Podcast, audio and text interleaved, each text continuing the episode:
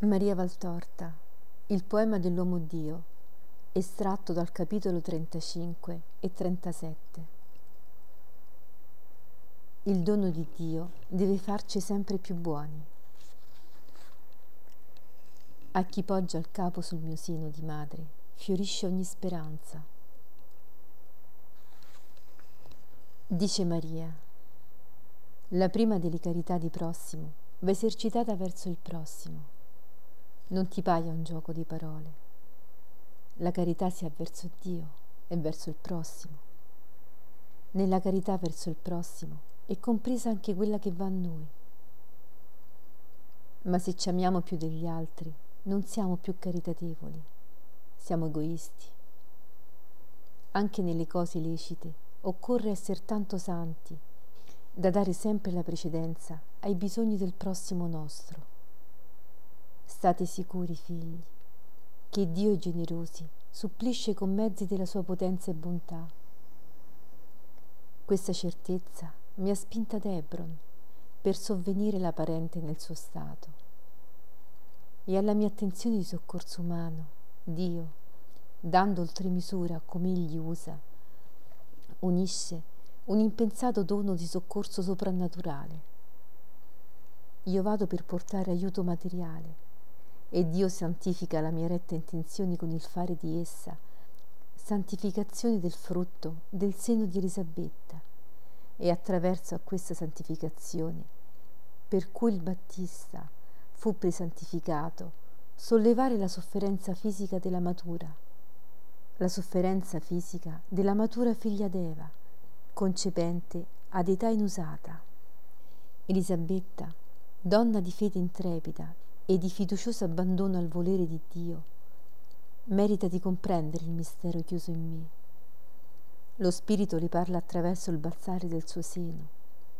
Il Battista ha pronunciato il suo primo discorso di annunziatore del Verbo attraverso i veri diaframmi di vene di carne che lo separano e insieme lo uniscono alla sua santa genitrice.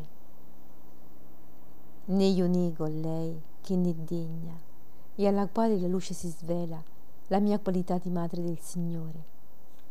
Negarla sarebbe stato negare a Dio la lode che era giusto dargli, la lode che portavo in me e che non potendola dire ad alcuno, dicevo alle erbe, ai fiori, alle stelle, al sole, alla luce d'oro che mi baciava scendendo dal cielo. Ma pregare in due è più dolce che dire da soli la nostra preghiera. Avrei voluto che tutto il mondo sapesse la mia sorte, non per me, ma perché a me si unisse per lodare il mio Signore. La prudenza mi ha vietato di rivelare a Zaccaria la verità. Sarebbe stato andare oltre l'opera di Dio. E se io ero la sua sposa e madre, ero sempre la sua serva e non dovevo, perché egli mi aveva amata oltre misura, permettermi di sostituirmi a lui e di superarlo in un decreto. Elisabetta nella sua santità comprende e tace, perché chi è santo è sempre remissivo ed umile. Il dono di Dio deve farci sempre più buoni. Più da Lui riceviamo e più dobbiamo dare, perché più riceviamo e più è segno che Egli è in noi e con noi.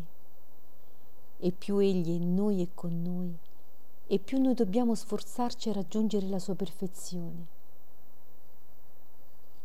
Ecco perché io, posponendo il mio lavoro, lavoro per Elisabetta. Non mi lascio prendere dalla paura di non aver tempo. Dio è padrone del tempo. A chi spera in Lui, anche nelle cose usuali, Egli provvede. L'egoismo non ha fretta, ritarda. La carità non ritarda, ha fretta. Tenetevelo sempre presente. Quanta pace nella casa di Elisabetta se non avessi avuto il pensiero di Giuseppe e quello, quello del mio bambino che era il redentore del mondo, sarei stata felice. Ma già la croce gettava la sua ombra sulla mia vita e come sono funebre sentivo le voci dei profeti. Mi chiamavano Maria. L'amarezza era sempre mescolata alle dolcezze che Dio versava nel mio cuore. ed è sempre andata aumentando sino alla morte del figlio mio. Se la mia presenza aveva santificato il Battista, non aveva levato ad Elisabetta la condanna venuta da Eva. Tu darai dei figli con dolore, aveva detto l'Eterno. Io sola senza macchia, e che non avevo avuto coniugio umano, fu esente dal generare con dolore.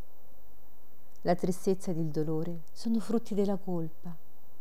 Io che ero l'incolpevole, dovetti conoscere anche il dolore e la tristezza, perché ero la corredentrice. Ma non conobbi lo strazio del generare. No, non conobbi questo strazio.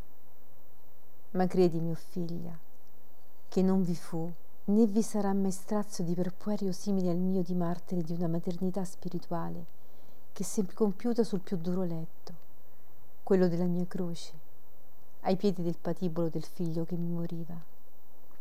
E quale la madre che si trovi costretta a generare in tal modo? A mescolare lo strazio delle viscere che si lacerano per i rantoli della sua creatura morente a quello delle viscere che si convellano per dover superare l'orrore di dover dire vi amo, venite a me che vi son madre. Agli uccisori del figlio nato dal più sublime amore che abbia mai visto il cielo, dall'amore di un Dio con una vergine, dal bacio di fuoco, dall'abbraccio di luce che si fecero carne e di un seno di donna fecero il tabernacolo di Dio. Quanto dolore per esser madre, dice Elisabetta, tanto, ma un nulla rispetto al mio. Lasciami mettere le mani sul tuo seno. Oh, se nel vostro soffrire mi chiedesse sempre questo. Io sono l'eterna portatrice di Gesù. Egli è nel seno mio, come ossa nell'ostensorio. Chi viene a me, lui trova. Chi a me si appoggia, lui tocca. Chi a me si volge, con lui parla. Io sono la sua veste, egli è l'anima mia, più ancora unito ora di quanto non fosse nei nove mesi che mi cresceva in seno. Il figlio mio è unito alla sua mamma e si assopisce ogni dolore e fiorisce ogni speranza e fruisce ogni grazia a chi viene a me e mi posa il suo capo sul seno. Io prego per voi, ricordatevelo, la beatitudine d'essere nel cielo, vivente nel raggio di Dio, non mi smemora da miei figli che soffrono sulla terra. Ed io prego, tutto il cielo prega, poiché il cielo ama, il cielo è carità che vive, e la carità ha pietà di voi. Ma non ci fossi che io, vi sarebbe già sufficiente preghiera per i bisognosi di chi spera in Dio, poiché io non cesso di pregare per voi tutti santi e malvagi, per dare ai santi la gioia, per dare ai malvagi il pentimento che salva. Venite, venite, o oh figli del mio dolore, vi attendo i piedi della croce per darvi grazia.